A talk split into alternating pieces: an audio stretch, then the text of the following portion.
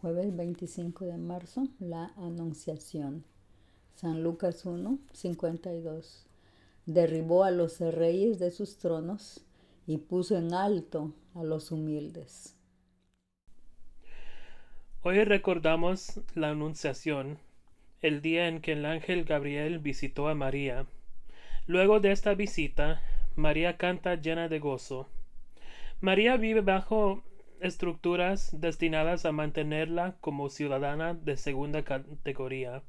Viene de un pueblo sin prestigio y como mujer se enfrenta las expectativas sobre su lugar en la sociedad.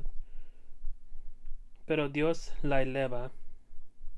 Dios derriba todas las barreras que levantamos.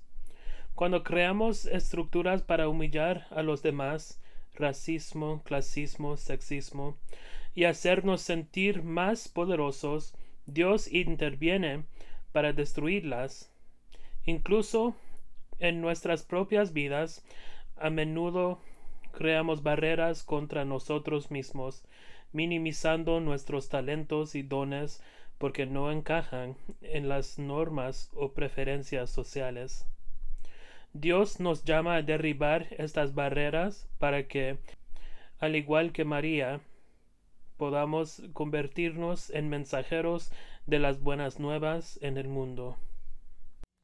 Orar por la diócesis de Bangor, Gales.